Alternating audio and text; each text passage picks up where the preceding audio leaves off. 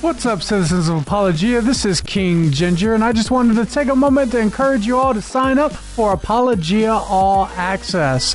When you sign up for Apologia All Access, you're going to get exclusive on demand content. This means that you and your entire family are going to get to watch every single TV show, every single after show, and every single Apologia Academy with new content dropping every single week. But most importantly, your contribution helps Apologia Studios create quality, Christ centered entertainment that reaches millions of people on our YouTube channels and through our podcast with the gospel. So, what are you waiting for? Change everything at apologiaradio.com. Non rockabotus must stop. I don't want to rock the boat. I want to sink it. Are you gonna bark all day, little doggy, or are you gonna bite? Brett, the delusional, yeah, delusional is okay in your worldview. I'm an animal. You don't chastise chickens for being delusional. You don't chastise pigs for being delusional. So you calling me delusional using your worldview is perfectly okay. It doesn't really hurt. she hung up on me. What? What? Desperate times call for faithful men and not for careful men. The careful men come later and write the biographies of the faithful men, lauding them for their courage. Go into all the world and make disciples. Not go into the world and make buddies. Not to make broses. Right. Don't go in the world and make homies. Right. Disciples. I got, I got a bit of a jiggle neck.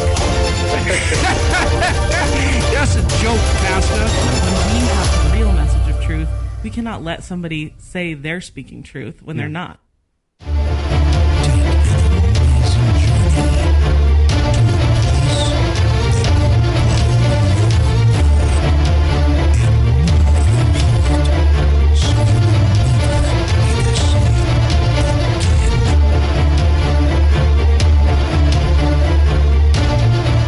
Now, the works of the flesh are evident sexual morality, impurity, sensuality, idolatry, sorcery, enmity, strife, jealousy, fits of anger, rivalries, dissensions, divisions, envy, drunkenness, orgies, and things like these. I warn you, as I warned you before, that those who do such things will not inherit the kingdom of God. What's up, y'all? This is Apologia Radio. Interesting way to uh, begin the, the the podcast, right? A weird Uh, verse yeah, there's a there's an impo- podcast. It is an important important verse to start today on Apologia Radio because we're going to have I think a very important episode um, about current cultural events and conversation, important stuff. We're going to talk to you about End Abortion Now, our live stream event. We're going to give you some news and we're going to talk about scripture. We're going to talk about the gospel in light of some very important discussions happening right now uh, with the current campaigns in the race um, for the president, the position of president of the United States of America in 2016. I'm Jeff Durbin. They call me a ninja. To my left is King Ginger. Hey, What's up, my man? I got the Barry Manilow sickness voice You do. today. You're sick today, and you're still here. Extra deep. I didn't want to waste it. dedication. we also have Nostradamus. What's up, Nostradamus? I'm here, flaring and blaring. Flaring and blaring. You were super quiet last week on the episode with Dr. James White. I, I was just a bit overwhelmed. Overwhelmed. O- o- overwhelmed with with uh, textual criticism. I just, I was, I was just like, You, you, you sure you weren't sleeping? I, During was- the I was, show? g- I was good. Okay. I was good. I, I was, I was focused and squinting and looking away from the camera. It's just no. It's just like I'm so used to being on the podcast. I think that's the first time I've ever, as many times I've even been in the studio when there's when the television, and the cameras were actually rolling.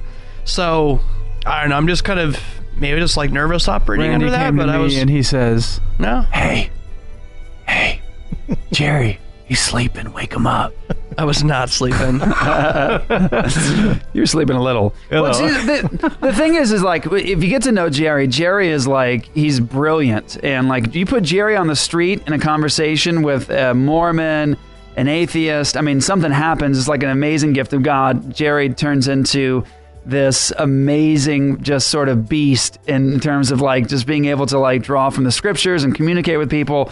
But as soon as that conversation ends, and Jerry walks away and starts thinking about something else. Jerry goes to the Bahamas sometimes Like you can see, Yeah. I look at Jerry's face and I know he's in the Bahamas. He's not with us. Yeah, so, if any of our listeners have seen the movie The Secret Life of Walter Mitty, that's actually loosely based on me. yes, Um, I'm still in, I'm still in uh, talks with Ben Stiller to get royalties in, Right. that, in that film. But anyone who looks, because if you look at the movie, people will be talking to him, and all of a sudden he just goes somewhere and he's in a fight. He's fighting in an elevator with a Stretch Armstrong, Yes. and they're just going crazy. But he's just that's Jerry. somewhere else. Well, you- it happens. When we went and saw the movie, and I think I told you this, when we went and saw the movie with my family, Secret Life of Walter Mitty. Such a good movie. As soon as we left the movie, my entire family, like at the same time, said, that was Jerry. that movie was about Jerry. And I think I messaged you. I was like, Jerry, there's a movie about you. And I w- I wouldn't want it Just any other way. I love you. I love you just the way you are. Yeah, I I have little lapses. When I, when I was over in Africa about a couple months ago on a missions trip, we had uh someone from uh, church had given us these soccer balls to give to the kids, and it was really cool because it, it was in Swahili and it had the it's called the mission ball, and it has the gospel in whatever language you're uh, going out to. So it was the gospel in Swahili, and but the kids spoke English just so they could understand me, and so I just told them read the message on the soccer balls. Here, we're gonna throw these ball, we're gonna throw the soccer balls to you on the count of, so we're gonna count to ten. And so it's on video. And uh, all right, so we're going to count to 10. And I say one, two, uh, three. I threw it at the count of three, like I changed mid sentence. It just, it's just how I operate. That's I mean, how, that's it's how, just how I am. You got to do you, Jerry. Yeah, that's You what gotta- Dr. Seuss said. There's no one who's true. What does it say is true as true? There's no one that's youer than you. I think Dr. Seuss said that. I, I guess. I guess I guess so. I, suppose Uh, so. I'll do- it's somewhere on the. I had to check out the quote on them internets. on them internets. Yeah. Uh, also, we have, of course, our um, awesome operator of the jib and all things Apologia Studios. Big gift to the church and a blessing to this program. We have Steady Randy. What's up, sir? Hey, it's a great day.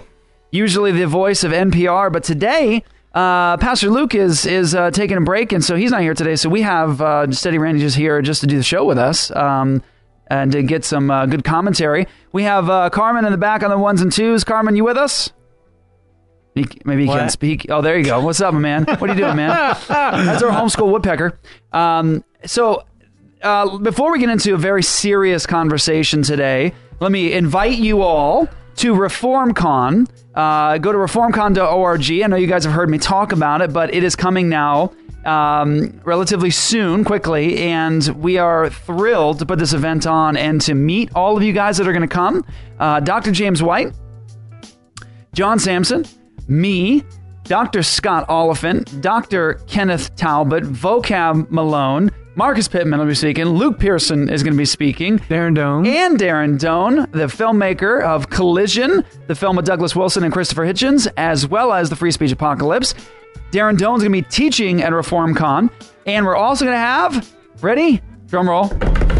Are we saying it? We're saying it. Are we We're saying it. We're saying it. Oh my gosh. Might as well. Nate Wilson, Douglas Whoa. Wilson's son, writer, one of my favorite writers. I mean, like ever, but particularly modern writers. If you have not read his book, um, Tilt-A-Whirl. Notes from the Tilt-A-Whirl, Yes. my goodness. Or seen the series. Yeah, the the mo- video series. The movie was great. I mean, it was amazing. But the book itself is one of those things. I remember reading it. I was in my office at Calvary.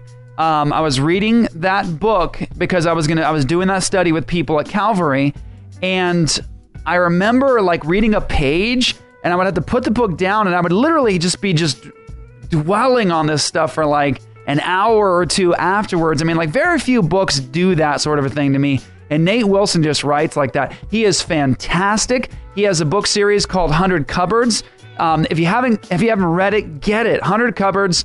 Read it with your kids. I read it with my kids. They they loved it. Um, I read it in Mortimer, by the way. I read the entire series of Hundred Cupboards to my kids. As Mortimer. I, I read. I read. That was the first. The first book. I should be okay. The first book. I read the ent- that that as Mortimer to my kids. Wow. If I tried to read it any other way, they wouldn't let me. Oh, but they absolutely loved it. Um, and uh, You should have a segment on the show where you promote that book as more. Just as read a Mortimer little reading segment yeah. of it. So Nate Wilson is going to be coming. I cannot tell you how excited we have been to announce that, but we just couldn't get it because we weren't. It wasn't quite official yet. But he's coming. He's going to teach you uh, about what he does and how you can engage the culture in the way that he is with the biblical worldview. So uh, we are so excited. It's going to be fun. June 1st through 4th. We're going to have a lot of time for fellowship and interaction. Don't forget also Reform Pubcast. It's the Reform Pubcast. They're coming. Les and Tanner are coming out. They're going to do a live show, and so are we at ReformCon. You get to meet everybody. The thing is, is we want to do teaching and fellowship. That's what's going to be about with the speakers, like to be able to interact with the speakers. Can I say how excited I am for the arts panel with Darren Doane and N.D. Wilson doing a panel on Christian arts? It's gonna be awesome. like, that's the awesome. best in the world. See, the, the goal is is to get Reformed theology and the, a solid Reformed biblical worldview into the culture. Yeah. And so we're going to have not just the theology, but we're going to have the feet, the shoes that walk around in the mm-hmm. world. Is it also official that we're going to do a little uh, shindig at uh, Boulders and Broadway? With There some of the is people? going to be. Um, that's again- actually real. Yeah, there is You can going to buy be the ticket now, You can buy a ticket now, and, and you can do when you get your ticket, you get the the special It's, bonus a- it's thing. twenty dollars, and you get a beer flight at Boulders on Bar Broadway uh, that supports the Kauai Church plant. Yes. Oh, So by the way, they're helping us out with yeah, that. all, all of the, the money raised that doesn't go to paying the costs. Obviously, the the pro, pro, quote unquote profits of the event go to plant Apologia Church and the on the island of Kauai. Uh, so that's that's so you know when you when you put money into this event, you're helping to to to bring the gospel to Kauai uh, in a very significant, real way. Um, and so so yeah, it's gonna be awesome. And um, you know we're gonna have opportunity. I think what makes us distinct is we're not just going to have panels, but just like the opportunity to interact with the speakers. We want it to be very intimate. There's also going to be a concert Friday night. Oh man, there's Yeah, so much stuff. There's to so talk much stuff about. happening. Friday night at ReformCon is a concert. Uh, Eshon Burgundy, Eshon. uh, Ivy Connerly, and uh, Foreknown yes, uh, are going to do a concert at at the at the venue, um, and I'm thrilled. It's just going to be great. And Leah's doing worship. That's crazy. Oh wow. Leah's doing worship. Yeah. This is nuts. I know. You guys know, got you guys got to Is it, gonna, is it gonna be metal worship? I don't know. It's gonna be I don't awesome. know. Maybe. Because I of- hope so. I know because So- her album's awesome. Yeah, it is fan. good. So, um, so get your tickets. Come out. Uh, come to the conference. It's gonna be great. And uh, so that's that. But don't forget, uh, we're gonna talk a lot about it. Uh, th- uh, by the time this episode drops, this coming Friday, April the eighth, is um, endabortionnow.com. It's our live stream. You can watch um, at 8 o'clock Eastern Standard Time, uh, 5 o'clock Pacific. You're going to be able to watch the live stream event where we're going to talk about how to end abortion immediately at the state level. We're going to talk a lot about that today. But before we do, let's have a little bit of fun, like we like to do here. Yes, we Saw, dude. Saw, dude. Saw, dude. Okay, so we want to talk about um, what everybody I think was talking dude. about uh, this past weekend, and uh, it's it's a little it's a little movie uh, that came out, and this is the music that uh, Marcus and I prefer. I I agree with you. if you're gonna do Superman, you're not allowed to do it. See, when I was a little boy, Yeah. as soon as this started, like I would jump on the on the on the arm of the couch, Right. fists at the fists at the hips, chest out, leaping all over the house onto the table, you know, attacking my my father's legs, you know, flying through the house With this music in with the this music in the back of my head. Does anybody know? I was just doing it this can, morning, Can actually. anybody memorize or hum, at least hum, anything from the new S- Spy- Superman tune? Does anybody know what it is? Exactly. No, Exactly. that's the point, I, right? It's, it's got it's, it has like a very like melatonin sad piano piece, which is kind of the, the recurring theme uh, with the new Zack Snyder uh, yeah. debacle. Yeah. I'm just coming out and saying it. you It's- called it a debacle, Jerry. Why is it a debacle? um, And Batman, Batman versus Superman.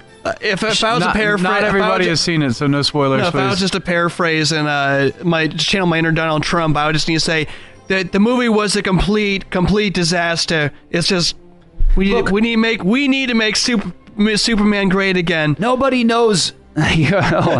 nobody knows move, movies like I do. Nobody knows them like I do. nobody can critique movies as- good as I can. Well, Yeah. here, here's the I thing. sort of that's like a Bernie Yeah. Sanders Donald Trump combination. Yeah, and here's the thing: is that I we're not biased. I, I love all superhero movies. I, I'm not. I mean, there's people who He's a huge fan. It's huge. I mean, people sometimes kind of do the Marvel versus DC, almost the same people do like Paedo versus Credo. You know, there's just people kind of had take sides. It's, I mean, it, the, the way to say it is that, um, you know, this. All right, so this movie, it was just all right. Let me just say, Zack Snyder, the director, he's basically the film making equivalent of someone who's very, very good at drawing uh, adult coloring books. Uh, what I mean by that is that his two best movies that he ever did was the movie 300, which is based off of a graphic novel by um, by Frank Miller, and then also there's another movie called Watchmen, which is also based off of a graphic novel, and so they're very well done. The visuals are very well done, but it's very very structured. But whenever he goes outside of a very strict storyline with storyboards, this is how you fill in the blanks with your visuals.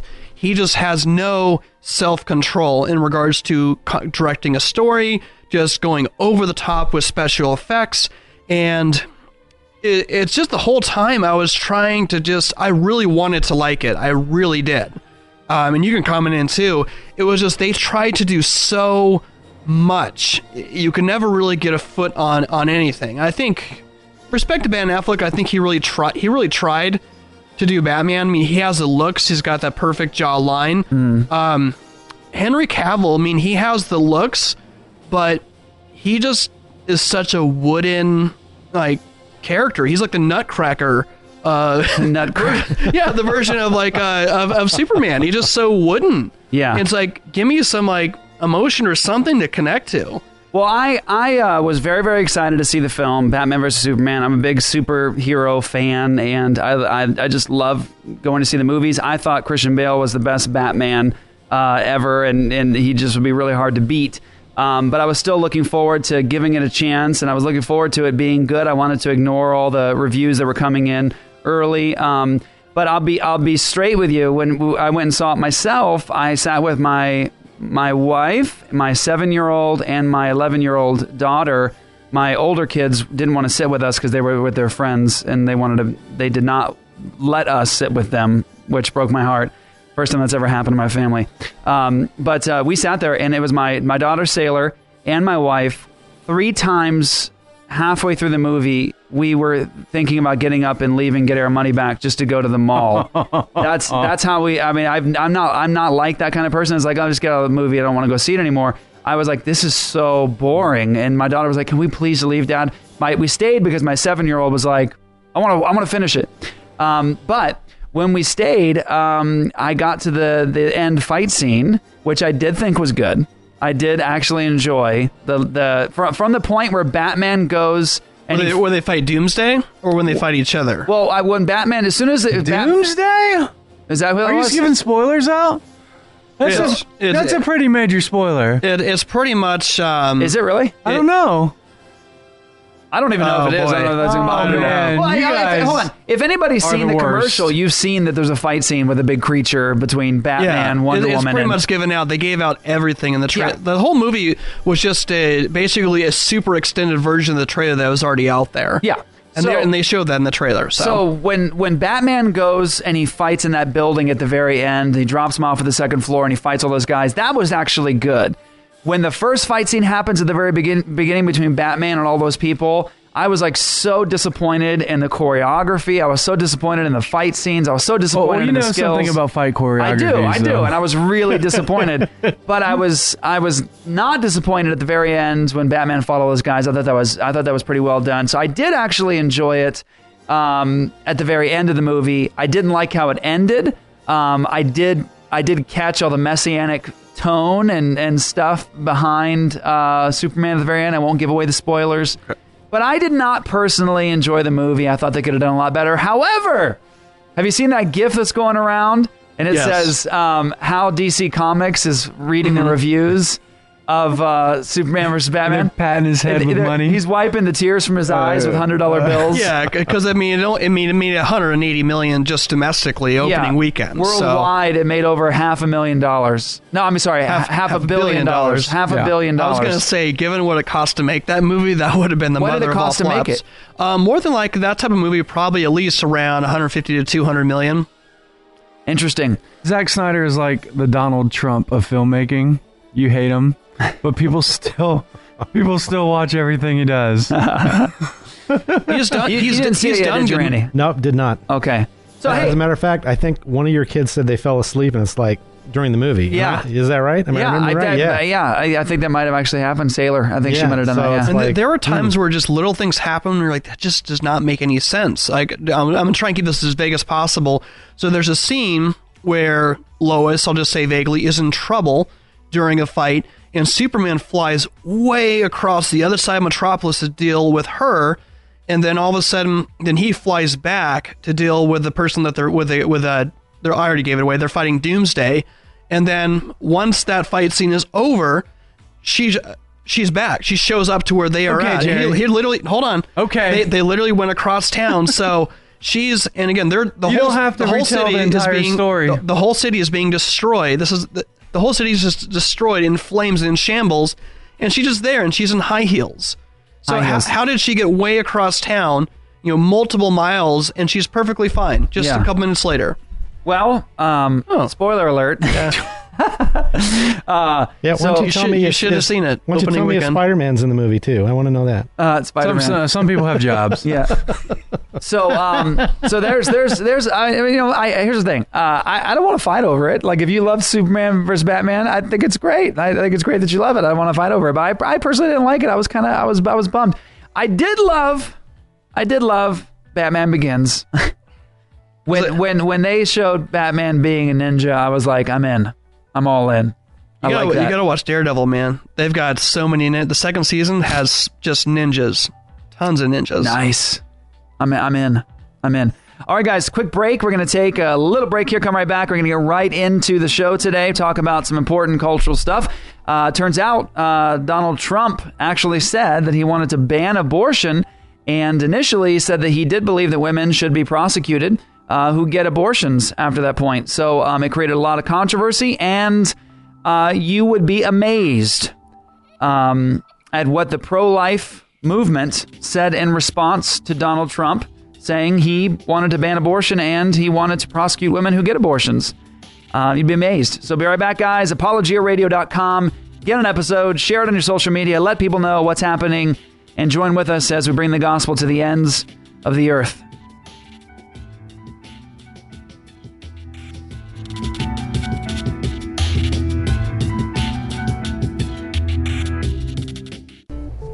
Hey Alex, is your marriage hard? Yeah, Chris, it is. But like climbing a mountain, it's hard going up, but once you're at the top, it's beautiful. I wish there were a place where people would talk about marriage and the gospel.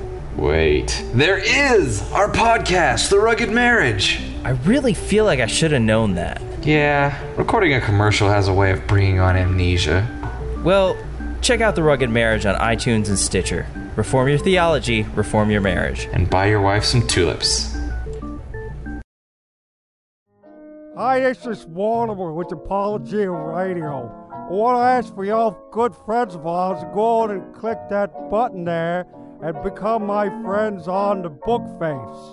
Uh, Facebook backslash Apologia Radio. Become my friend on YouTube. That there t- uh, twerker.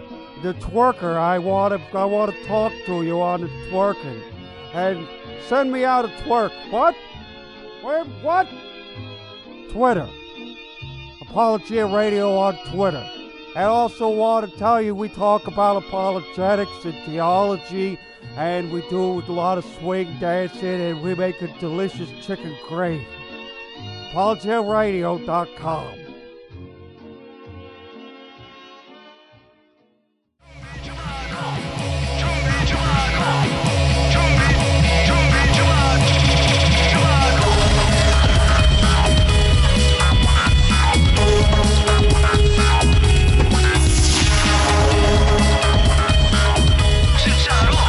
But as for the cowardly, the faithless, the detestable, as for murderers, the sexually immoral, sorcerers, idolaters, and all liars, their portion will be in a lake that burns with fire and sulfur, which is the second death. Revelation 21 8. All right. So, happy verse. Yeah, it's a big one. And and one that we ought to be paying more attention to. When we have faced the culture of death, that we live in, and we have given away or abandoned our Christian presuppositions in the Word of God as the foundation of our fight, we have lost the ability to speak into this issue in terms of the gospel, in terms of speaking to people and calling them to repentance and faith in Jesus Christ as Savior and as Lord. When we say, as the pro life movement has generally been saying, that women are not to be prosecuted when they commit an abortion, we have abandoned the ability to speak about Revelation 21 8 in this because and think about this uh, if, if, if abortion is not murder, then what, pray tell, are we calling people to repent of? Is it just a mistake? Is it just not?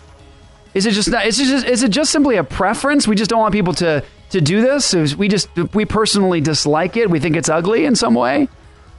You know, if abortion is what we could define it as, according to Scripture, murder, then we ought to speak consistently into the culture as to what it is, murder, so that we can call people to repentance and faith, and so that people can take this the, this entire issue serious enough so that they actually work to end it immediately.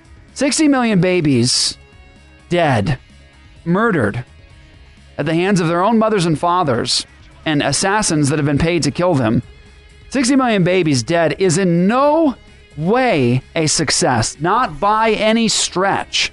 When someone says, but we're working at it, Jeff, we're, we're putting in incremental policies, we're working hard to get this um, ended in our nation. I want to say, praise God for every baby that's ever been saved by any incremental policy. Praise God, hallelujah, that God in His providence has has actually um, worked with a crooked stick. But we shouldn't be using crooked sticks to make straight lines just because God can do so. We ought to actually be working to end this atrocity, this awful Holocaust. When? Immediately. Now? Now. And abortion. And abortion now. Now. Dot com. Nice. Um, now, I, I want to say, people say, but we're working at it, and I want to say, 60 million babies is in is in no way a success. Yes, some babies' lives have been saved, but 60 million babies are dead. And how many more millions need to die before we actually stand up and be courageous and do something about this that ends it immediately? You know, if we follow Tony Lauinger's advice from the interview that we did with that very kind, very sweet, very gentle man, if we follow his advice, we will end abortion when five Supreme Court justices agree that it should be ended, but not in terms of abortion being murder, just in terms of, well, we think it should be ended because the unborn should be protected. Well, okay, so because it's murder? Well, well, no, I mean, not because it's murder. Well, okay, so we want the abortionist prosecuted for murder, correct? Well, it is the killing of an innocent unborn, but we, we don't we're not saying murder. How about the woman? Should she be prosecuted? A mom should a mom be prosecuted for having her baby's head, her his his or her skull crushed? Should she be prosecuted for murder? And the answer coming from the pro-life movement generally is no. No, she should not. You sound like Donald Trump. It's scary. It's That's scaring me. the interesting thing. it's like what more? Donald Trump. Um, everybody knows uh, we have uh, some very serious issues with Donald Trump.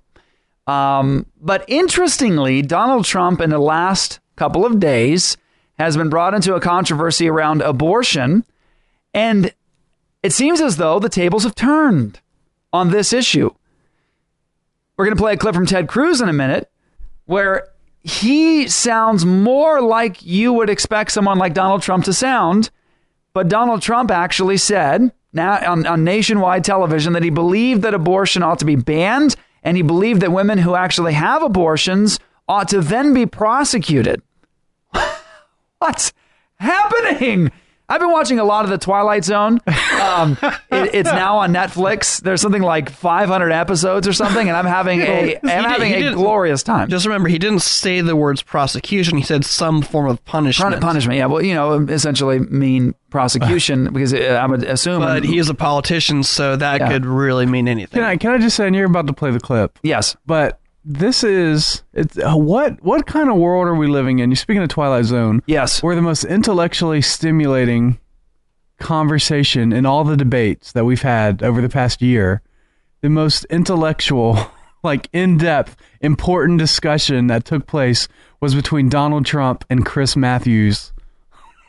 like, like this is important conversation, Right. And so I was listening to this, and I was like, man, like part of me wants Donald Trump to stay around a while. if These conversations are going to take place. In- So Donald Trump says ban abortion and essentially prosecute uh, because of it. Ted Cruz is saying no, we don't want women prosecuted for abortion. Yeah, yeah. I I don't know. I don't know what's hap- what's happening. What's happening? No, Trump 2016. All right, it's it's it's confusing, and I want you to hear it. And we're going to talk about it. We're going to we're going to give you guys some quotes from the pro life movement in response to Donald Trump. We're going to play some of Bernie Sanders. Bernie Sanders is going to weigh in on this today. Um, some form of punishment for women having abortion. MSNBC GOP town hall with Chris Matthews. He's the guy you want to have this discussion Now, with. just remember, Chris Matthews is the guy in 2008. He said the first time he heard Obama, he got a thrill up his leg. Thrill up his leg. A tingle Yeah. off his leg. Yeah. Wow. Yes, that's a, that. That's an actual quote. I can pull up the That's, audio no, clip. that's true. He's famous for it. Yeah.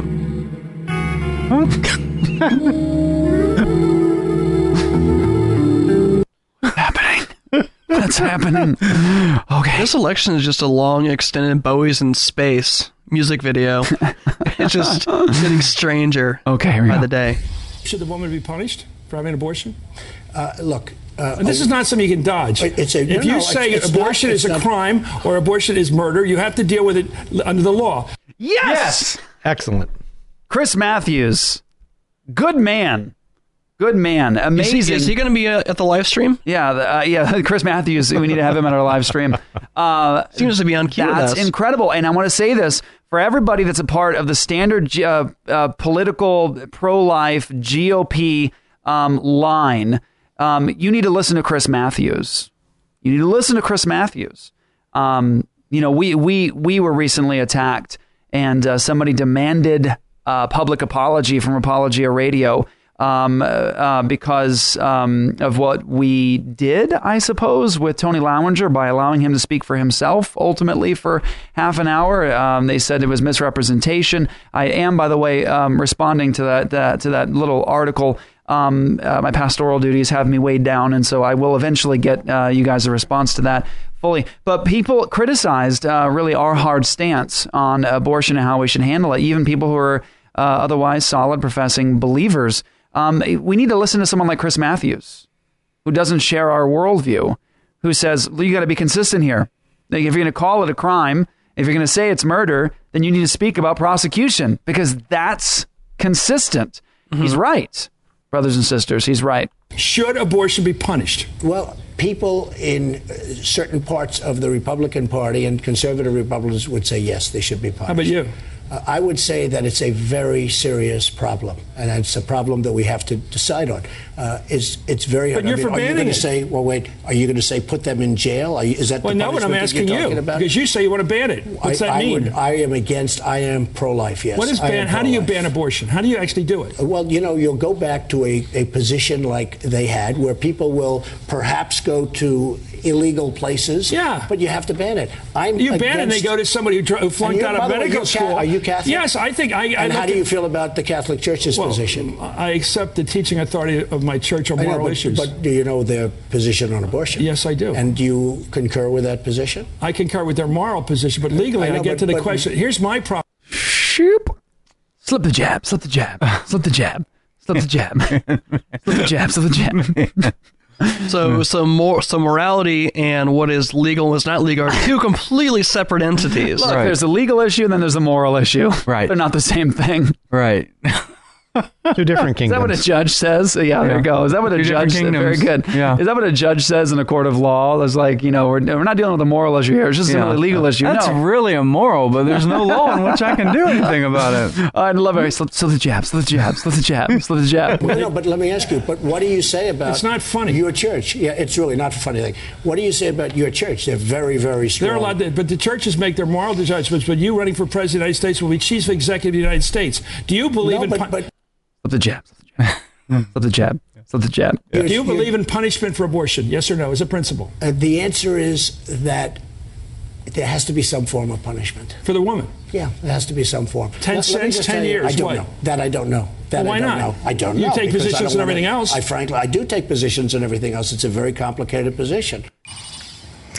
Be courageous, Donald Trump. Be courageous. Oh, I, I mean, I'm. I, I can't tell you how much that blesses my life. And by the way, by the way, I hope this reveals to people who listen to our show who maybe are in disagreement with us, and for whatever reason, whether you guys are atheists that listen to our show, we have a lot of atheists who actually happen to listen to our show. Atheists have told me that they're actually fans of the show. They like what we do, even though they, they disagree. Um, this, this is this is um, this is this is important. Um, oh man, uh, I hope this reveals that when we say that we're not being petty, partisan, political, pandering people, there you go, uh, at Apologia Radio, I hope it reveals it because you see, we're not electing a, mess- a Messiah. Um, we're not electing a savior. We have a Messiah. We have a savior. We're electing a president of the United States of America. And so for us, it's not simply saying, well, that's the Republican, that's that there Republican GOP candidate. And so I want to vote for that man because he is part of my party. Um, you see that the Christians ought not to act that way. Well, that's that's a GOP candidate, so I'm gonna vote for him. Um, we ought to say this person is consistent with the biblical worldview. This person follows God's guidelines in uh, Exodus 1821. 1821. God gives you guidelines. I think you take the general equity of that text and you apply it today. That's what God says you need to have for your leaders. This is a man right here who's being consistent. He was inconsistent before. He actually was on the other side before, and he said he was pro choice. Um, as far as it goes, he was pro choice. He didn't like it, but he was pro choice. He advocated for it, and now he's pro life. And now he's saying, well, we're gonna if, if if it's murder, if it's a baby, then yeah, we want to ban it, right? Stop it. So praise God, Donald Trump, totally consistent. Amen, amen, amen. And then he says, and well, they would have to receive some. It's almost like he's he. It's almost like he's fishing for like help. Yeah, he's, he's like trying- he's, almost like he's like, oh well, Right? if it's a law, guys, law ha- laws have to have some sort of consequence if you Guys? break them.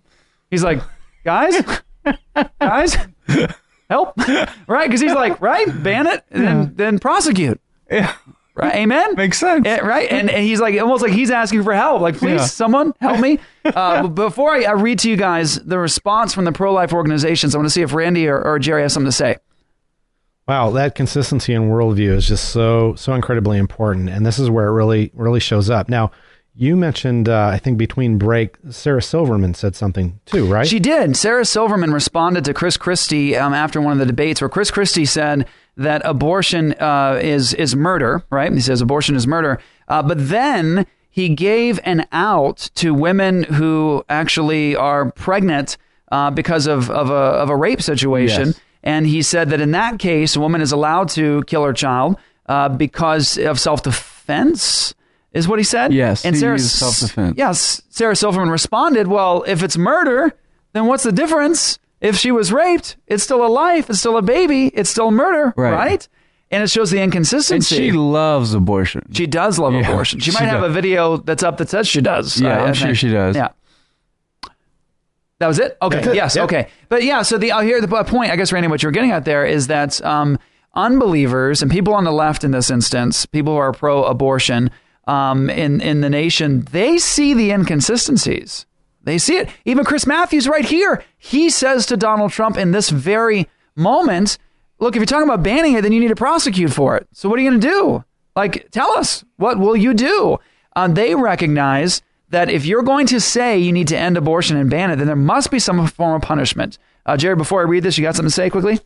Um, yeah, I was just bouncing off of uh, I want to bounce off of what Randy uh, was saying. Is that it's just interesting that the line of argumentation for consistency is coming from the left and pro-choice movement. You're right. Um, it just Well, the ar- left- arguing for the, left consistency is consistent. for the most part.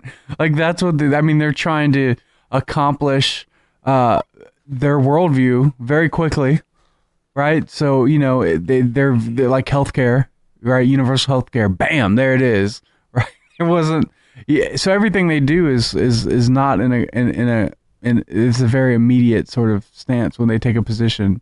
And and, It- and so, it? Yeah, they, they generally want. and they work a really long time to make sure they accomplish it. Yes, they do. Here is, and they're, they're committed. That's correct. They want to inherit the earth. Jesus says the meek shall inherit the earth. We need to start thinking like that long term. Hillary Clinton uh, tweeted in response to Donald Trump's comments here just when you thought it couldn't get worse, horrific and telling. Presidential candidate Hillary Clinton. Bernie Sanders. Bernie Sanders, whoa! Did you guys hear what Trump said? Whoa! Your Republican frontrunner, ladies and gentlemen, shameful. That was Bernie Sanders. um, That's so- it. That's all I had. yeah, Bar- Barbara Boxer punishing women in their for their own private personal decisions is a very is a new low. I repeat, not even one woman should vote for Donald Trump. Senator Tammy Baldwin, politicians should not be criminalizing a woman's individual and constitutional right to make her own private health decisions. Wow. Yep. A little baiting and switch of words going on over Yeah. there. Here we go. This is interesting. Brian Phillips. Don't overthink it. Trump doesn't understand the pro life position because he's not pro life. Who is that? Brian Phillips. I have no idea. All right. Um, now you you uh, also had comments Are from from the Beach Boys? Cecile Cecile Richards. Uh, of course. I mean, here's okay. So let's read. Oh, the- yes. obvi- Obviously, let's read Yes. the pro pro aborts. Let's let's see Uh, what she has to grace us with. Planned Parenthood would criminal Donald Trump would criminalize the one in three women who choose abortion. Yes. Planned Parenthood. To be clear, real Donald Trump is now inciting violence against women for making a decision that's theirs to make. Well, I mean, you know, Planned Parenthood's inciting violence against children, so Yeah. Planned Parenthood talking about inciting violence is hilarious. I know. Think about what she just said. Yeah. Cecile Richards. This from a man who wants to be president of the United States of America in 2016, and he is dangerously close. Cecile Richards, at Real Donald Trump, is vocalizing the motivations of every politician who votes to restrict access to abortion. It's about controlling women. Cecile Richards. This is a man who genuinely does not care about the health and safety of women, only about his political ambitions. She had a lot to say on this matter, huh? She sure did. Melissa Mark Viverito, truly disgusting, vile. Any possible doubt, I didn't have any, of his misogynistic credentials have been unmasked. Okay. Well, I am glad to see uh, that they're mad about it, but I'm also really glad that all the pro-life organizations came out in support of that, right? Marcus. I actually want to jump in uh, about You're the, too post mill for your own good. Uh, well, I mean, you know, they're fighting to end abortion, so you would think that that would mean is they're pro-life, right? Yeah, we're, we're, I mean, you know, Jerry, before I read the uh, pro life comments, would you like to say something? I actually want to read a pro life comment and uh, get your thoughts in it. Um, is uh, you are familiar with Abby Johnson, the pro uh, lifer? Very much. So, you know, we, you, I'm sure you're very familiar familiar with her, Marcus. I remember she came out probably it was a year or two ago, and she specifically said abortion is murder. I remember her her uh, Facebook blew up, so she responded yesterday, and this is what uh, just paraphrase what she said. She said Donald Trump says women who have abortions should be punished. Now he's backtracking and saying he didn't really mean it. This shows us how loose his policies are surrounding abortion, clearly how out of touch he is with the pro life movement. I don't know any pro life groups that want to punish women for having abortions. If you want someone to punish through the law when abortion becomes illegal, then punish the actual abortion provider or providers. Women don't have abortions alone. They have them with the encouragement of They have their fa- accomplices. yeah, they have accomplice. They have them Exactly with the right. encouragement of their families, their intimate partners, and their friends. Donald Trump, you don't support the pro-life movement, and you certainly don't represent me as a pro-lifer. Yada yada yada. Could somebody tweet her real fast? She says she doesn't know of any pro life groups that want to punish that. So could you tweet her and let her know about apologia? Yeah, just I think everybody that listens to the show should tweet Abby Johnson Tweet her and her say, know. "Hey, you should listen to Apologia because they really disagree." with There's you. some Christians that disagree with you. yeah. Well, oh, I just think you know, one, her position. She has a a organization that is very much in favor of. She says that stuff about hey, punish the abortion providers, but she has an organization too that she uh, has that actually comes in and supports abortion workers and getting them out. Uh-huh. And she hates any sort of like discussion on like w- attacking like people who work at an abortion clinic. Yeah. So she's, I think she's kind of inconsistent in that position based on other stuff she said regarding protecting her organization. so, because she says stuff, because she says stuff like, "Well, some people there they just need the money and they just found this job." Right, That's- like, that's like- that's that's like- her position, and so we just want to like try to find other jobs for them, and it's just like, I mean, people do bad things for money all the time, and it's not because they don't have anything else to do; it's because they like the work. That's like the guy who's involved in the sex trafficking industry. Um, you, you try to get him out, and you say, "Look, he's you know he just needed cash. I mean, give the guy a break. We're just going to try to get him a new Yeah. job." Yeah, It's like, well, it's like, drug- yeah. Well, let's well, okay. I, I'd like to get abortion workers out of that industry, but let's not let's not minimize what actually is happening there. Let me go ahead and read to all of us Exodus 21 before I read the pro-life organization's condemnation of Trump. Um, Exodus 21, case law, verse 22. When men strive together and hit a pregnant woman so that her children come out, but there is no harm, the one who hit her shall surely be fined, and as the woman's husband shall impose on him, and he shall pay as the judges determine. But if there is harm, then you shall pay life for life, eye for eye, tooth for tooth, hand for hand, foot for foot, burn for burn, wound for wound, stripe for stripe there is the case law example um, of essentially giving proper justice um, for the crime. And so in this case, you have a woman who's pregnant. She's with child. She has a baby within her. And um, in this case, you have men that cause essentially a miscarriage so that the baby dies. So the issue is life for life. If you if you destroy the baby in the womb in this case, then it's life for life. That's the case law example of what to do in the case of a miscarriage itself. And in this case, it's a miscarriage that seems to be because of an accident, two men striving together and they actually knock the woman and had miscarriage actually as the result. In that case, they're still guilty of negligence because they wounded this child or this this woman in the In the- process in the womb. in the womb. Now that's a case law example. You say, well, that's a pretty detailed discussion. It's case law. It's a case law example. Our judicial system was based upon the Mosaic legal code, and our judicial system is a case law system as well, just like the Mosaic legislation was. And so that's what God says. And and if it's punishable by death, uh, for unintentionally killing a child, what happens? If it's intentional, yeah. I mean, just connect the dots. Right. Uh, are there cases where a woman is a victim in abortion? Yeah. There's cases in the sex trade where women are enslaved and they're forced to kill their babies by the person who has enslaved them uh, against their will. Now, I think that in the case of a parent with their child, they should do everything they can to preserve the life of their child. But are there cases where a woman can be a victim? Yeah, there's possible cases where woman's a victim. Is that what happens in our nation every day? Across the board? What do people have abortions for? Abortions for any reason without apology. That's what they want. Abortions for any reason, for any cause, without apology.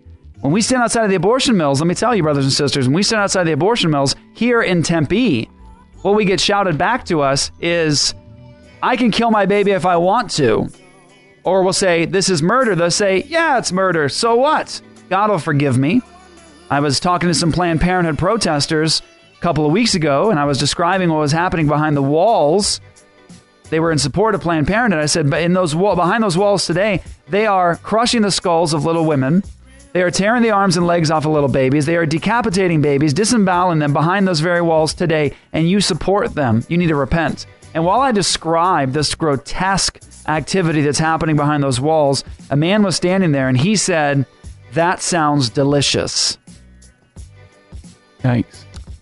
Those who hate me love death. Those who hate me love death. That's the sort of thing that's happening outside of abortion clinics. We plead with these women for the lives of their babies, and they shout back at us, I can kill my baby if I want to. And um, if you've seen Babies Are Murdered Here by Marcus Pittman, it's I've seen it. It's available on YouTube. Babies Are Murdered Here. Make sure you guys go watch that. You will see a couple examples of Marcus getting footage outside of abortion clinics. Women are bragging about the fact that they're murdering their babies. That's what they're doing. They are not Yeah. victims. And and we didn't set out to make that film.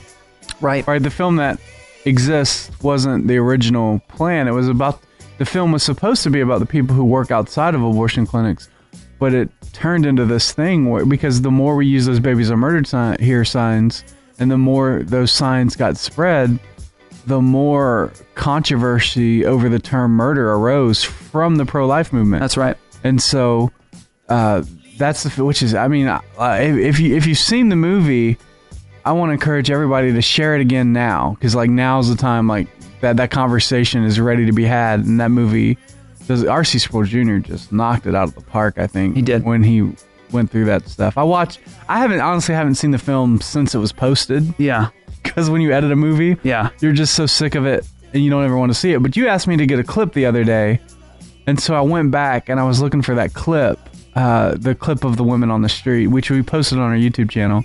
Uh, and I was just like, man, like this is really pow- the stuff that RC Sproul Jr. says is just like really powerful. And I'm saying that as a guy who made the movie and watched it again, and it's just like, yeah, man, like people, we need to get that movie out there to uh, major organization. So share that on Twitter and Facebook and blow up the social media. Yes. Yeah, and since I've been in the business of giving out spoilers of movies today, uh, I'm going to go ahead and continue that tradition and just say that um, I really enjoy the part towards the end of Babies Are Murder Here where RC Sproul really talks about the gospel of grace and how it is there for women who have had abortions and that there is grace and forgiveness found in Christ. And I just remember the way that he worded it and structured it with given the whole realm of the entire issue was just it was just phenomenal. Yeah. Like I wish you could just get that that one segment just into a clip for people to see. Yeah. Or they can just watch Babies and Or they Murder can just Here. watch the whole film, share the film. Yes. Yeah, watch the film, share the film. All right, so what we'll do is take a quick break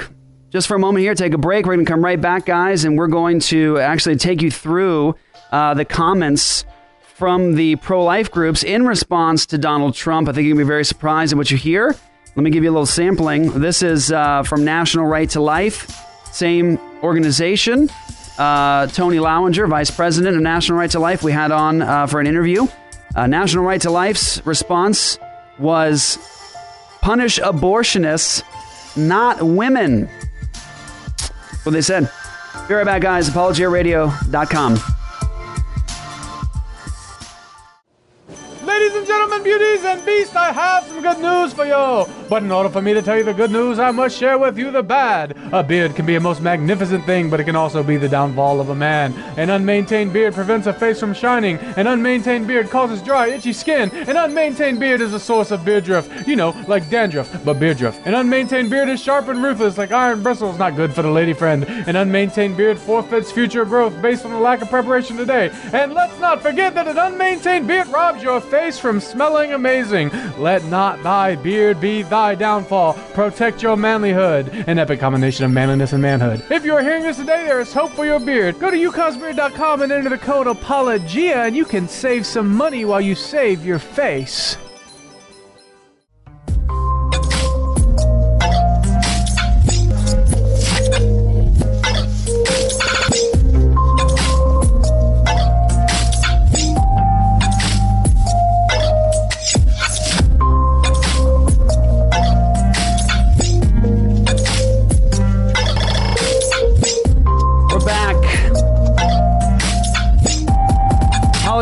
If you haven't gone and checked out the past episodes, we'd love for you to do so.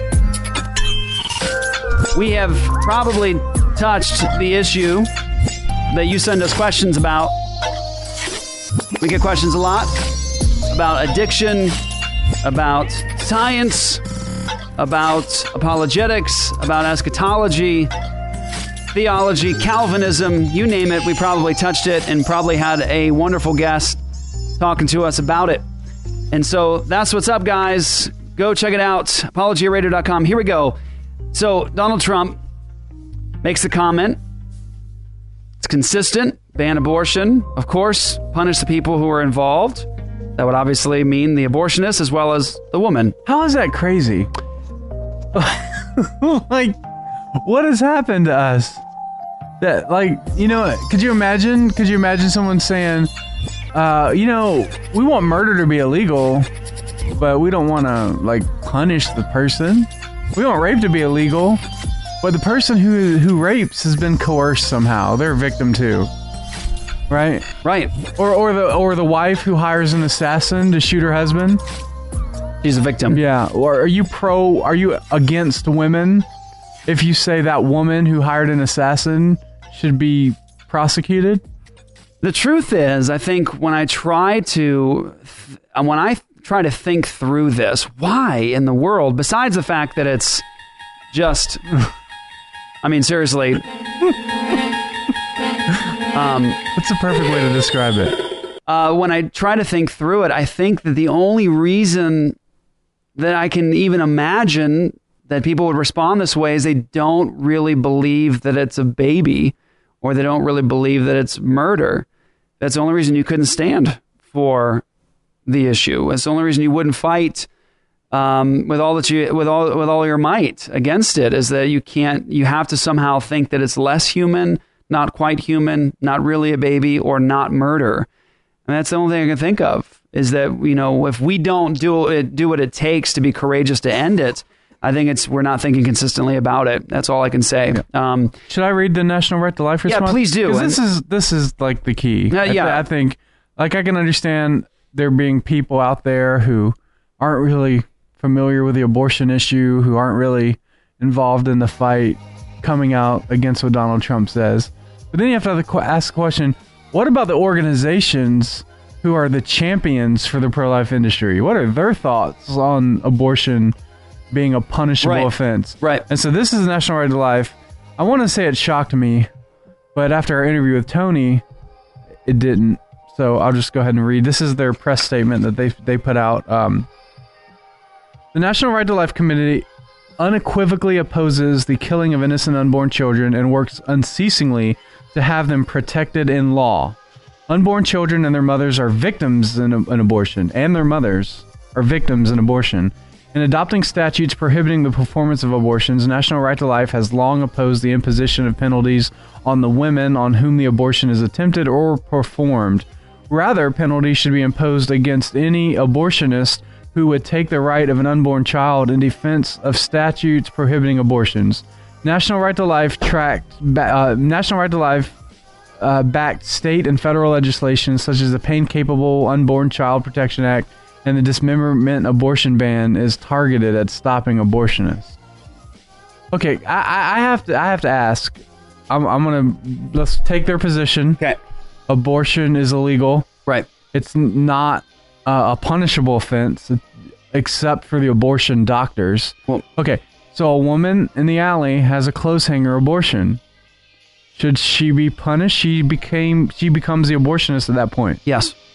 Yeah. Yes. Right. Right. Right. So I that, like that's the question I would like to ask them. Right. Like okay.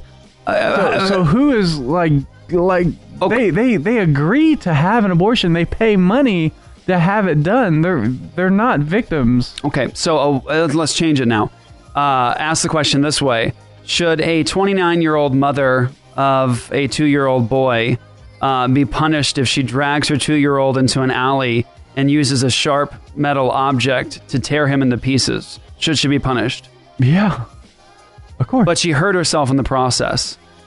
While while she was injuring, while she was injuring this little two-year-old boy, her own child, she injured herself um, while performing this act. Yeah, of course she should be punished. That's Yeah. Right. Or well, well, taking it a step further, what happens if her eyes were closed and she was in a room somewhere, so she didn't really see the result of this? Mm-hmm. It all just kind of happened where nobody could see it in a sterilized environment, Mm-hmm. right? And and the body just moved for her after that. So, Right. it- still a victim. Still, yeah, exactly. She's she's the one that's perpetrated the crime.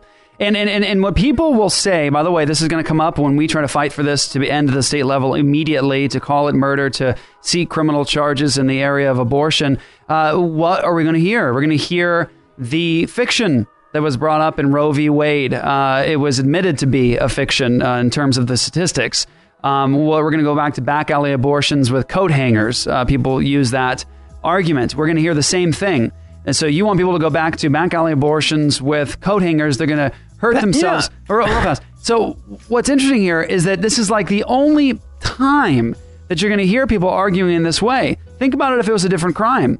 Think about if we were trying to like create an environment with legislation that protected the lives and the safety of bank robbers.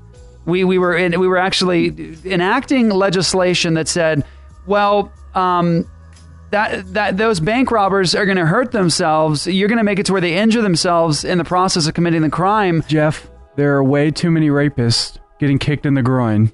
Right. We need to protect rapists from getting groin kicked. Right. Exactly. It's just not safe for them. We need to provide circumstances where rapists can can be safe while perpetrating their crimes Yes. on a victim. People would say that's madness. That's lunacy. How could you suggest such an awful thing? And this is the point. I don't believe that when people make these arguments that they think A, it's a baby, or they might think B, it's not quite human enough, or or some other thing that's going to in some way detract from the obvious fact that this is a child being killed by its own mother. Yeah, and even right now, our whole legal system is convoluted. If, uh, from right now, to the best of my understanding, is that if a woman uh, goes through and to kill her unborn child outside the confines of a doctor or abortion clinic, if it's done some other way, whether it's ingesting something on her own, uh, doing some harm to herself, even the process of killing the baby is still considered murder, right? Right. Correct. And so it's just now it's just legal because she's just doing the exact same thing just in the con eh, just within the confines of a cl- quote clinic. Right. Um, and the same goes too even for you know accidents that a car accident that, that occurs is someone's drunk driving and it and it's a double homicide if you end up killing a woman who's pregnant in the car. Right. But in this particular instance, that just completely just goes away. Yes. Which me even goes even what's even interesting to think about more is that what with all the stances that the pro-life people are taking, uh, standing against what Trump said, what do the pro-life movement that are standing for this, advocating for this, what do they really want? What what is their end game? That's Well, what I'm curious to know. Tony Lauinger said in the interview, he said essentially they wanted to end just he said he wanted it over, we want to end it, we want our lives protected, these unborn lives protected. We do want somebody that is an abortionist prosecuted, but he wouldn't say for murder. And we certainly don't want women to be prosecuted for murder. They've never wanted that. They're not advocating for the end of this, the end game being this is a first degree murder charge. Why did he resist SB 1118? Fundamentally because it does not go along with their program and their MO. Their MO is not to call it first degree murder, it's just to end it. Now, I got to say this the pro choice people and pro aborts, when they hear that, they're, they're thinking victory. Victory. Because if it's not murder, if you're not fighting for first degree murder charges, then it's just a preference. And you can't force your preference on society because you can't legislate for somebody's just their mere preference. You may be uncomfortable with abortion, but I'm not going to stop it because you're uncomfortable with it. If it's not murder, we're not going to legislate against it. And so, another example March for Life, very well known pro life organization, March for Life. No pro lifer would ever want to punish a woman who has chosen abortion. This is against the very nature of what we are about. Let me just say, I would consider myself pro life fundamentally. I'm, I'm, I, I'm fundamentally, I'd consider myself pro life. I want babies to live and not by, be killed by their mothers and fathers. I do believe that any mother who kills their child, whether it's in the womb or it's 10 years old, needs to get uh, justice because Yeah, of it. Um, Romans 13, the role of the civil magistrate is the role of the civil magistrate is to enforce the area of justice. It's God's servant. That's their role. Now, someone might say, Jeff, are you saying are you saying that you you don't want people to be saved and forgiven? No, I'm saying absolutely I want those people to hear the gospel. I have women at Apologia Church that have had multiple abortions that are in Christ now and forgiven and they are washed and they are cleansed. They are forgiven by God. But in a society that is honoring to God, you would have a civil magistrate that does not let mothers kill their babies. And I'm going to also say this listen, and please hear my heart on this with, with as much respect and humility as I possibly can muster up in the midst of this. If we don't call it murder and say that it should be punished criminally, then we also lose the ability for people to be saved. Listen, here's why. Because if you don't call this murder, if you don't say it's murder, then what, pray tell, are they repenting of when they come to Christ? Listen, if a woman is told by me, it's not murder, you're a victim, then she doesn't repent of her sin to come to Jesus for forgiveness and salvation. There's some sin she's holding on to and saying that, well, I'm a victim there, I'm not guilty. I think people should hear the gospel and turn from their sin to God to be saved. And if you tell women they're not guilty of murder, then and you're just a victim, you didn't you're just a victim when you killed your child. Eh, you're, you're not responsible for that. Then they don't repent of that sin before God. And what does the Bible say about murderers? No murderers enter the kingdom of God. And if you don't call it murder, there's no gospel to preach in this area. So if you truly are gospel centered and focused here and you say, I want it to be about the gospel, I want people to be forgiven, then you must be honest about what it actually is. You have to be honest about it. What if there was a rapist, right? It was a rapist, and he says, Well, here's the thing I was raised in a home and there was a lot of pornography. It was all over my life. I was molested as a child. And so, on that basis, you know, I raped and molested all these people. And so, really, I feel like I'm a victim here. And uh, I love Jesus and I trust in him, but I, you know, I'm not guilty of of raping those people. I'm just a, I'm just a victim. What would you say to that person? Would you say, "No, you need to repent in a hurry of that stuff and you need to trust in Christ?" I think it's amazing. I think this entire conversation is amazing because when you had Trump and Chris Matthews, Trump's position to Chris Matthews was, "Well, you're Catholic. What do you think it is?" Right? And all these pro-life organizations are predominantly Catholic. So they're forced right now to come out and, and, and uphold the Catholic position which they don't want to be considered murder, obviously, because if it's considered murder, then they have a major theological issue within the Catholic Church. Yeah. In terms of mortal sins and and and the amount of repentance that's required in Hail Marys to, yeah. to be forgiven of that. So so for all these Catholic organizations to come out and be like, whoa, whoa, whoa, whoa, whoa, whoa, whoa, we we just want it ended, guys. Mm-hmm. Why? well, yeah. Why is this conversation happening? Right. Like this is really. We were talking during the break, Randy.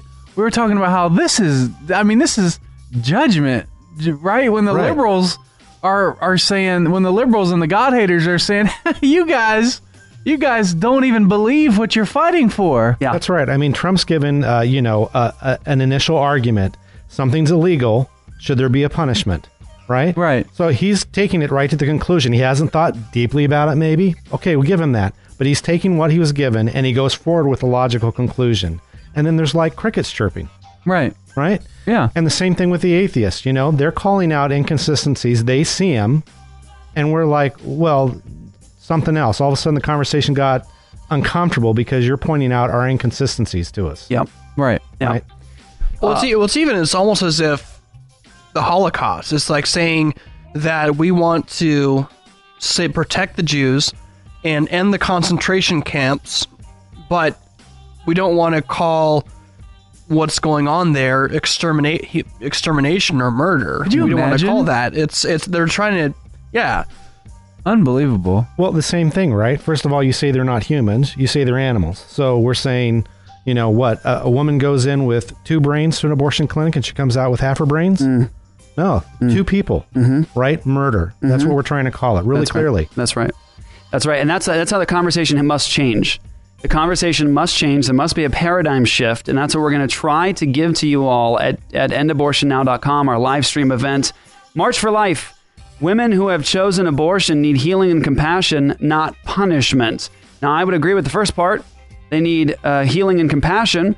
Um, because they're sinners who need the grace of God, like me. Um, but there is a legal consequence when you commit murder. Um, Students for Life, our statement on Trump and abortion. No one in the pro life movement wants to punish women who have abortions. Somebody send a tweet to Students for Life and let them know about Apologia. Um, women f- facing crisis pregnancies deserve compassion, love, understanding, and tangible support. Not only does abortion end a human life, it's the very opposite of empowerment, love, and compassion for women. To suggest that women be punished for their decision is an inept and reckless statement and should be rescinded. This, this is the same kind of conversation that leads us to kids not being allowed to play dodgeball.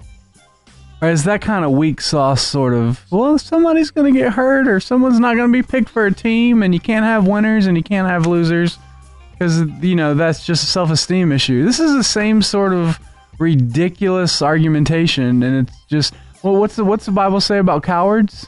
No coward. Uh, well, cowards will find their place in a lake of fire. Right. Yeah. Uh, well, that conversation needs to be had too. Is about what the Bible says regarding uh, a lack of courage. Yes. And just the fact that they're trying to get away with this vague verbiage of her decision. Well, just her decision to do what? I mean, take again, we're talking about taking that into another context. I mean, this is uh, you know, a rapist, their decision. A murderer, someone who goes into a school and and guns up a bunch of kids. That was oh, it's their decision. Mm-hmm. All of a sudden, they just use that verbiage without even talking about the context It's of it. always a decision. Yeah, when you It- commit a crime. It's such a bait and switch with words, and Mhm. we and that and that's the point of having this discussion. Doing the end abortion now is to redefine the argument, which you know you started with the with the babies or murder here movie is you call things as they are, what it is, murder, and you don't let, let people get away with a vague terminology, so they can because they know what they're doing. They're just using other th- words to cover it up. This is why the pro life movement cannot be the spokesperson for the anti abortion lobby anymore. Hmm. It just with the, look, the, you guys. It's not a, it's not a consistent this Christian is, position. Yeah, and this is it's not a it's not a consistent Christian position. It's not even a consistent position. You're right. And it's just not right. It's not a logical position. And if you have people that are this uh, unable to understand what they're fighting for, they need to they need to leave. If if if a general in the military had this mentality when he was leading an army, he would be removed right away. Right? Like if he didn't know what the enemy was and what the enemy is fighting for and and what the end goal is, they they got to be they got to go. Right. And, and, and think about the dynamics of the whole thing. You've got these national organizations, and who do the politicians go to for their seal of approval? Them. That, Right. They have that imprimatur, right? They want to have that official seal that says, "Yeah, I'm pro-life." And here we have pro-life organizations saying to people who, you know, let's say Trump was initially consistent, instead of saying, "You know what? He said it right the first time." Yeah. You know, they they were. I've even got a statement here from Mike Huckabee. You know, Mike Huckabee says uh, the whole point is redemption, saving the uh, saving the babies, saving the mothers. Being pro life means you're trying to make things better, not see if you can hurt somebody. Okay. See, and We're- that's we're- fallacious reasoning. Nobody's nobody's arguing that I really want people to be hurt. I'm arguing I don't want anybody to be hurt. I don't want any children hurt. And if you do hurt your children, yes, you ought to be punished for that. Exactly. Uh, so I we're we're gonna talk about end abortion now, Vin, after the break. Uh, yeah, I'm gonna play Okay. some uh, Ted Cruz here. Okay, let's do it. All right, here's Ted Cruz uh, dodging the question about uh, uh, criminalization of abortion. and abortion is criminalized again. What do you think the penalty should be for a doctor who performs an abortion or a woman who obtains one? Should it be a administrative action, a fine, or should it be incarceration or, or something else? And would this be an example of when a, a conservative could really stand up and bleed by taking a stand on that question? You know, one of the things that I'm always amazed by in, in, in the media world is, is questions when it comes to the right to life. A majority of Americans support the right to life. Questions that, that assume that that's somehow an unusual position to hold. It's interesting, very few folks in the media, for example, ask President Obama about his vote in the Illinois state legislature against the Born Alive Infant Protection Act. That was legislation that said in the course of an abortion, if a child is born alive, is outside the mother's room, womb, is breathing and crying, the physician cannot then murder that infant. Barack Obama voted against that. That is a radical, extreme position. Fewer than 10% of Americans believe with that position. And yet, when the media is gathered around the president, I don't recall ever seeing anyone ask that question. At the end of the day, I think we need to move to a culture that values and protects and cherishes human life. So you don't support criminalization then? I am pro life, and I think we need to protect every human life from the moment of conception until natural death. Why can't you just say it? I, I, well, you said he clarified, but when I first heard that, my first thought was, from a political move, it's a good idea to keep the controversy on Trump.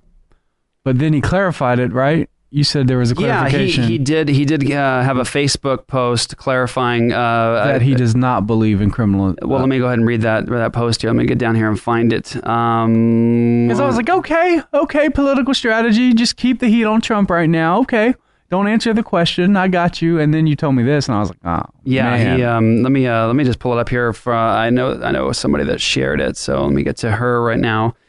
Um, yeah, I, I mean it's it's it's one I think a dodge uh, at that point, but um, here we go. Uh, Ted Cruz.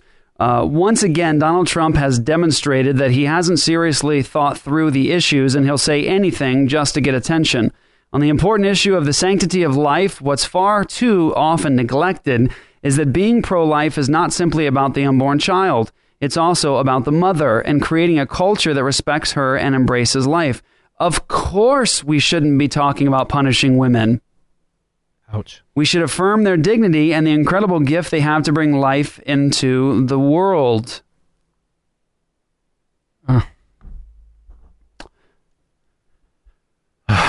there you go. I mean, that's Ted Cruz. I mean, that's just it's crazy because we we we played recently a clip from Cruz where he was talking about like the primary issue in this entire Yeah. election is abortion, right? And uh, creating a culture of life and ending abortion. And then now you have him being so inconsistent. And this is, by the way, why, why have this discussion over and over and over and keep talking about it? Here's why: because the pro-choice side and legislators aren't going to listen if you're just saying this is a preference. And why would you say it's just a preference if you're saying you shouldn't punish the woman?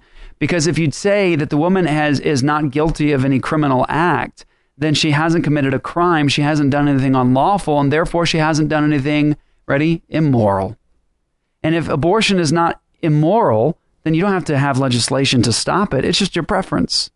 And here's the thing listen, we have to decide, and I'm going to say this in the End Abortion Now event um, in the live stream. We have to decide whether or not we are committed to ending abortion or if it's just a preference. If we're committed, we're going to do what it takes to end it immediately. We're going to change the conversation and call it what it is. If it's just a preference, we're going to say things like, no, the woman's not guilty of a crime, and no, she shouldn't be punished in any way. If it's just a preference, you're going to say, no, we shouldn't call it murder. Um, we just want it to stop. Now, listen, no judge is going to agree with you if you just say, please stop. If you say this is murder, it's against God's law, it's a violation of another human being, you can't do it, then people start listening. The issue is murder, and it's a gospel issue once again. If you don't call it murder, then you can't preach the gospel in the midst of it. Let's listen to another clip here. This is from Bernie Sanders. This is Bernie Sanders responding. And from Madison, Wisconsin is Senator Bernie Sanders. Senator Sanders, thank you again for being with us tonight. Appreciate it. So, sir, you tweeted today uh, that it was, quote, shameful. That was the word you used uh, when uh, Donald Trump said this uh, to my colleague Chris Matthews here on MSNBC. How do you ban abortion? How do you actually do it? Well, you know, you'll go back to a, a position like they had where people will perhaps go to illegal places. Yeah. But you have to ban it. The answer is that there has to be some form of punishment. For the woman? Yeah, it has to be some form. Ten Let- let cents, just 10 tell you, years, I don't what? know. That I don't know. After uh, the word spread that Donald Trump had made those remarks today about abortion, that a woman needs to be punished uh, if she seeks an abortion and abortion should be banned, uh, you said today that was shameful. What is shameful about it? Well, I think it is shameful is probably understating that position. Mm. Uh, first of all, to me, and I think to most Americans, women have the right to control their own bodies, and they have the right to make those personal decisions themselves.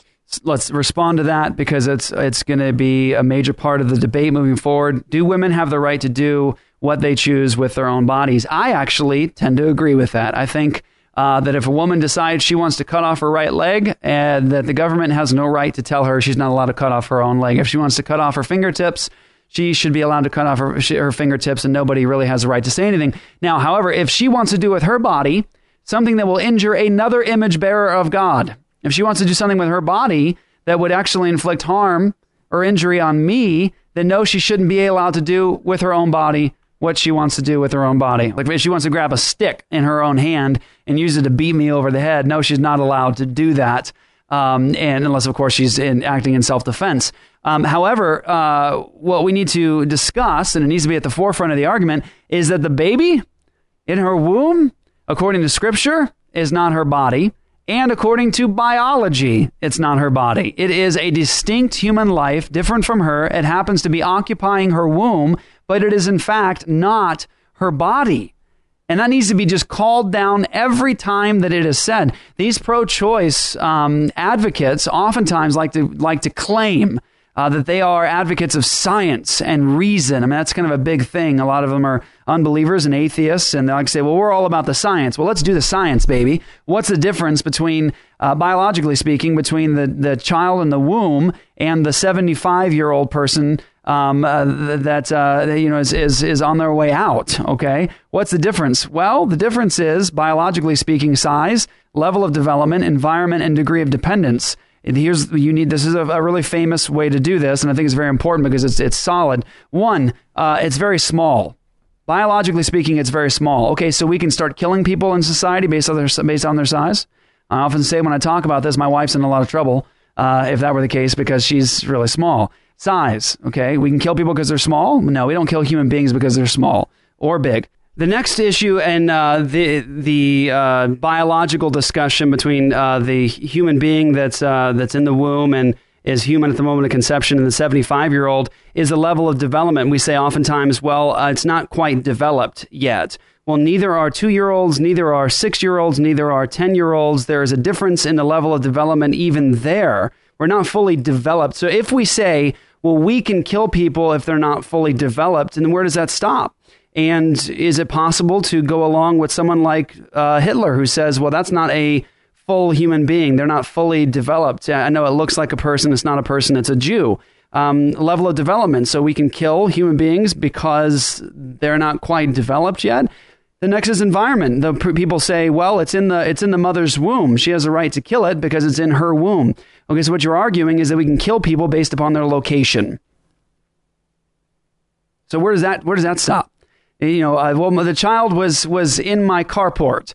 The child was in my bedroom. The child was in my kitchen. The child was in my womb. So we don't kill human beings and say that it's actually legal to kill your own child because of their location. And the last is the degree of dependence. People argue, well, the child is de- is dependent upon me and my bodily functions in order to survive. Well, here's the thing: if we're going to kill human beings based upon their degree of dependence, then we have a lot of old people that are in trouble because don't forget that you're not only dependent upon another human being um, at the early stages of life, but you're dependent upon another human being at the later stages of life. And so, where does it stop? So, biologically speaking, at the moment of conception, you have all the biological components of what makes a human being a human being, all the, all the differences in degree Size, level of development, environment, and degree of dependence. That's what makes a difference. So when you hear this as a Christian, you need to be, I need to be ready to respond and to call it down. Uh, but to punish a woman for having an abortion is beyond comprehension. I, I just, you know, one would say, what is in Donald Trump's mind, except we're tired of saying that. I don't know what world this person lives in. Uh, so obviously, from my perspective, the world where if a mother has her son or daughter's skull crushed, the civil government does what is just and responds to that kind of activity. That's the kind of world that we are saying we'd like to live in. What's different, guys? What's different in the case of a mother who decapitates her own child or has her child's head taken off his body in the womb, and the mother who drives her five kids into a lake to drown them. What's the difference in the mother who pays to have an assassin dismember her daughter in her womb and the mother who um, systematically takes her three or four children into the bathtub and drowns them one by one? What's the difference?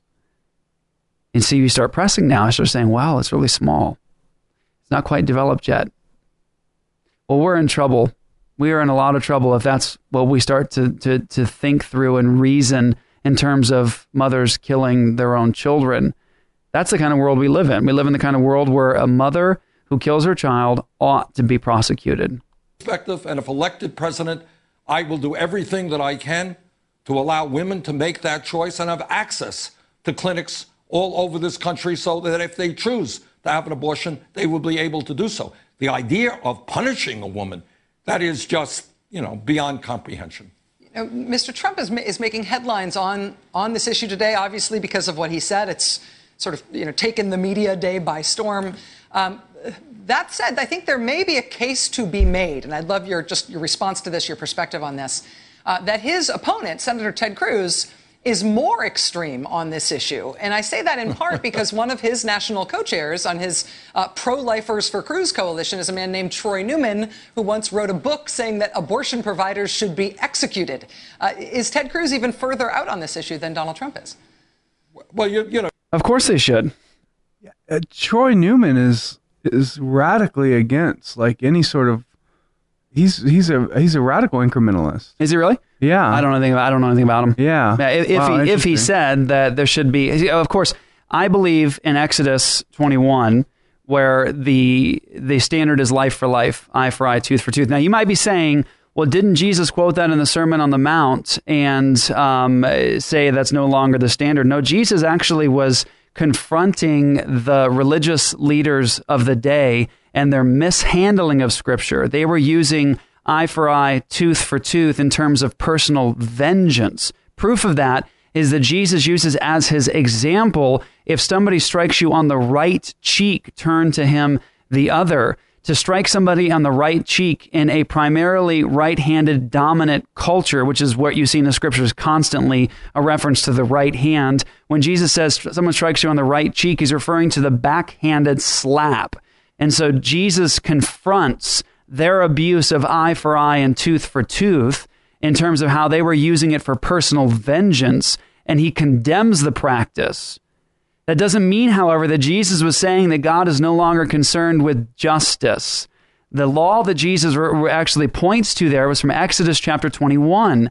And in Exodus 21, that's a law for the judiciary. That's a law for the civil magistrate. That has to do with justice in society, actual justice. In terms of, think about it this way the surrounding nations, right, around Israel at the time, they had unjust statutes and laws. And they would penalize people in a society for something in a way that was not just. In other words, you stole something, we'll take your hand off for stealing. So no harmony, no paying back the victim, but just a removal of your hand. That's not justice. And so the biblical standards of justice were actually just. There had to be repayment. There had to be eye for eye, tooth for tooth, life for life. There had to be harmony brought to the situation. The punishment had to meet or fit the crime. Okay? And so it's really, really important to recognize that yes, somebody that murders another human being, premeditated murder, that person, according to God's law, ought to receive the death penalty, not by lynching, uh, a public lynching, a, a, a, a crowd coming and grabbing you and you know lynching you, but it should be justice. Two or three witnesses, two or three independent lines of testimony uh, to bring that against somebody. There should be actual justice. Of course, murderers should get the death penalty. It's just crazy that we're having this conversation for as long as we've had this conversation. Yeah. Because I mean, literally, like we're we're th- this is a very simple argument. Right. right. So right. But but I just I do want to say this. I I think it's amazing, and it's I think it's God God's providence. It's got to be that this conversation is happening in a week before our event. Like Yeah. that's amazing. Well, I thought about that last night. I was, ju- uh, yeah, the, the whole time I was just like, what? Man, the fact that this is happening with one week to go before our End Abortion Now event, where the entirety of this conference is going to be focused on the criminalization of abortion in the state of Arizona and the country at a state Yeah. level. Yeah. This is this is this is a godsend. Yep. It's God's providence. Scripture says God moves the hearts and the mouths of kings. Mm-hmm. And Amen. Amen. and and and can uh, candidates running for president? That's right. Amen. Yes, yes, yes. All right, guys. So let's uh, wrap up that discussion. Let's talk about end abortion now. Perfect segue. Yes. Okay. End abortion now, live stream nationwide. Go to endabortionnow.com. We are going to have some people fly out to do this conference with us to talk about from the bottom up the biblical issues of how we're supposed to address abortion in our nation, how we're supposed to hold back those who are stumbling to the slaughter. We're also going to address the legal issues, the constitutional issues, the state law issues. Herb Titus is going to be with us speaking about that. Uh, we're going to have Matthew Trewhella talking about the doctrine of the less- lesser magistrates, the biblical doctrine, and how our system of government was set up to actually have uh, states with the ability to stand against tyranny from a higher court or the federal government. So, Marcus, talk to him about endabortionnow.com. So we're gonna have to do the live stream. It's going to be next week, April eighth at eight p.m. Eastern, and it's gonna go till about midnight. I think on the East Coast, it'll be uh, five to five to nine, our time. Yes, five to nine, Five yeah. to nine. And so it's gonna be. Uh, I'm gonna speak. Jeff Durbin, Rusty Thomas, Joel McDurmon, Matt Trewhella, and we're gonna have some stuff from Herb Titus that we're gonna play. That That's we're gonna actually we're gonna record and, and get that up. So so that's gonna be huge. But I really want to emphasize the importance of all our listeners right now sharing endabortionnow.com, using the hashtag endabortionnow, because we can actually make this a part of the national conversation. And, and Donald Trump has given us the ability to really make this matter. So if you have the national right to life speaking out against criminalizing abortion, and then you have this event where these pro life leaders are going to be at, and they're saying, no, this is not the position of the pro life movement mm-hmm. Mm-hmm. at this time. This is this is amazing, but it doesn't matter. It doesn't matter if nobody shares it. It doesn't matter if nobody tweets it and you talk about it and you get it in your social media and you send it to news networks and you and you and you let people know. Look, social media is the mainstream media. We are not dependent on MSNBC and CNN and Fox News anymore. We can control the conversation however we want, but we have to put in the work. We have to share. We have to tweet. We have to let people know. And so I'm asking, I'm, I'm asking, and I'm pleading with everybody who listens to this show to put the work in and let people know about this live stream. It's free. You don't have to pay for it. And we want to have thousands upon thousands of people watch this event. And so we want we want people to Snapchat it, to fa- put it on Facebook, put it on Twitter, put it on Instagram. Let everybody know all around the country and the world what's going to happen on April 8th. And it's it could because this is going to be an event and Jeff me and you were talking about it. It's a paradigm shift. Yes. It's essentially we're we're taking the conversation away from the pro-life movement. We're saying you failed, you don't represent us anymore. This is a new conversation that's going to happen now, and you can either get on board with us or you can go pound sand. Yes, and the event um, itself locally is going to be for. By the way, I don't know if we haven't mentioned this enough, and I keep forgetting to say it. Arizona Right to Life is the organization that asked us to put this on.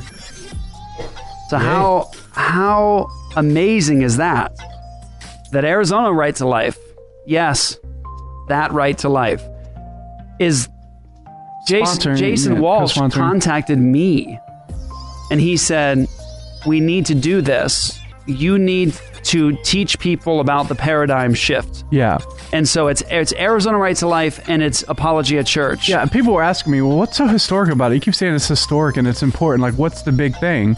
That's the big thing. Yeah, that's a very big thing. Yes. That's one of them. Right. Uh, Arizona Right to Life and the other pro life groups in Arizona, and we're inviting legislators as well, are going to be in attendance at the event. So the event itself here in town is only open to pro life groups and leaders and legislators, but it's open to everybody to get it on the live stream and to share it with your church, your small groups, your abortion mill ministries. So that's what's up. Um, we're grateful for you guys. Please pray for us because it's live and anything it's can go live. Yeah, wrong. anything can go wrong. but I mean, pray for us generally over this whole issue because if God continues to work in this issue with our church and with others who are involved, um, it's going to get really difficult really fast. And we need your prayers. We need your prayers for God to give us courage, for God to give us words, and we just need His help. We want Him to be glorified. We're, we're in this for the babies. We're in this for the gospel and for the women and fathers who are killing their children. We want them to be saved. We want them to know Christ. And so we need your help. We need your support and prayers. Uh, you guys can help us right now. You say, how can I do it? Share the stuff, endabortionnow.com. But you can also help us help us right now by joining our All Access. You know why? Guess how we're paying for the event? Um, it's all of our All Access. That's true. Subscribers. So, End Abortion Now is happening because of our All Access partners. You guys are the reason, by God's grace, that this thing is happening. Uh, so, when we pay for airfare, when we pay for hotels, when we pay for food, when we pay for the venue itself, when we pay for a new website, when we pay for anything, it's happening because we're we're being funded by you, um, and so you are putting this on. So if you guys aren't all access yet, please sign up. It's seven dollar ninety five cents as a donation every month. You get all the great content, all the TV shows, the after shows, everything you get. Um, and you participate with us in ministry. You make all this possible. So, and, and thanks for everybody who uh, participated in our Amazon wish list. Oh yeah, so we could get. We put up an Amazon wish list, and there's still some stuff on there. But uh, we put up an Amazon wish list to help get equipment so we could start doing live streaming for this event, and of course, other things that we want to do too. And so, just the people that went and bought that stuff for us, so we can really put this on in a way that glorifies God and is high quality, um, as it deserves to be presented. Just thank you for doing that. It's a huge blessing to us. Yeah. Amen. Randy, thank you for joining us today on the show. You betcha. Nostradamus, thank you, sir. Well, did I can make it in? All right. Carmen, thanks for holding it down on the ones and twos. And we were blessed by you guys. We love you. Thank you guys so much for your uh, constant uh, messages, your words of encouragement, your support, you telling us you're praying for us. It means the world to us. So we're grateful. Thank you. ApologiaRadio.com is where you go to get more. God bless you guys. And check out missionaware.com. They help, you know, make all this happen. God bless you guys.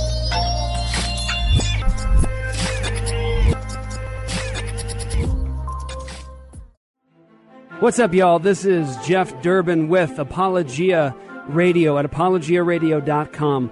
Want to talk to you guys about an amazing connection that we have right now with Whitefield Theological Seminary.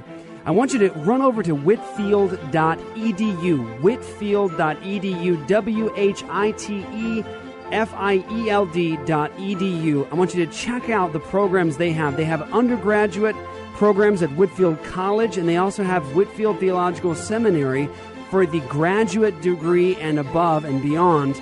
I, I think you'll really be impressed with the rigorous nature of the classes, the consistent biblical worldview taught and adhered to. I want you to contact Whitefield Theological Seminary at whitefield.edu. Get a hold of our friend Dr. Kenneth Talbot and start your classes today. ApologiaRadio.com.